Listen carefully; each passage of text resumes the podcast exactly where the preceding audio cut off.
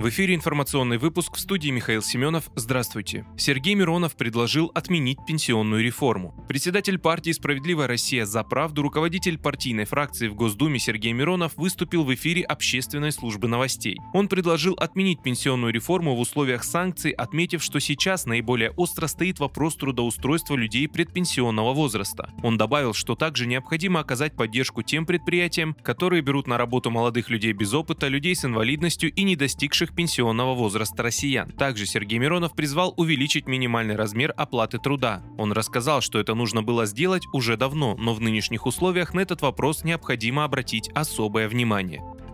Президент Франции Макрон поддерживает введение новых санкций против России. Эммануэль Макрон выступил за введение нового пакета санкций против России, отметив, что они могут касаться ограничения поставок нефти и угля. Отвечая на вопрос, могут ли быть полностью прекращены поставки нефти и угля из России, французский лидер заявил: «Я думаю, что по нефти и углю мы должны продвинуться. Мы должны продвинуться в вопросе санкций. В ближайшие дни должны пройти консультации на европейском уровне. Во всяком случае, это мое желание», — добавил Макрон. Напомним, ранее Европейский Евросоюз анонсировал ужесточение санкций против России после сообщения о жертвах среди жителей украинского города Буча. В Минобороны ранее назвали опубликованные киевским режимом фотографии и видео из Бучи очередной провокацией.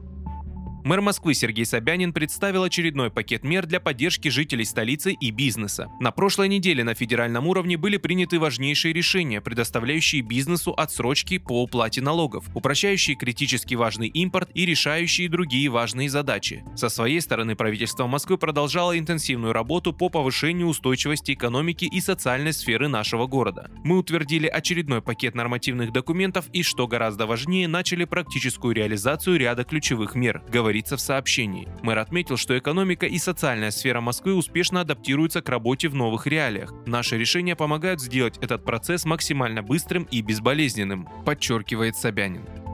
Россия может получить за нефть и газ в две тысячи двадцать втором году триста двадцать один миллиард долларов. По итогам текущего года Россия может заработать почти триста двадцать один миллиард долларов на экспорте нефти и газа, что на треть больше, чем она заработала в две тысячи двадцать первом году. И это несмотря на ситуацию вокруг Украины. Произойти это может, если крупнейшие торговые партнеры России не откажутся от ее поставок. Такой вывод делают эксперты Bloomberg. Кроме того, по оценкам Вашингтонского института финансов, профицит счета текущих операций вполне может достигнуть рекорда уровня двести сорок миллиардов долларов. При этом, как считают эксперты лондонского ТС «Ломбард», сочетание резкого удешевления рубля и рост цен на нефть в долларах могут обеспечить российскому бюджету в этом году восемь целых пять десятых триллионов рублей дополнительно. Все эти санкции, отмечает ТС «Ломбард», разрушат не сырьевую часть экономики России, и Россия будет еще больше зависеть от нефти и газа.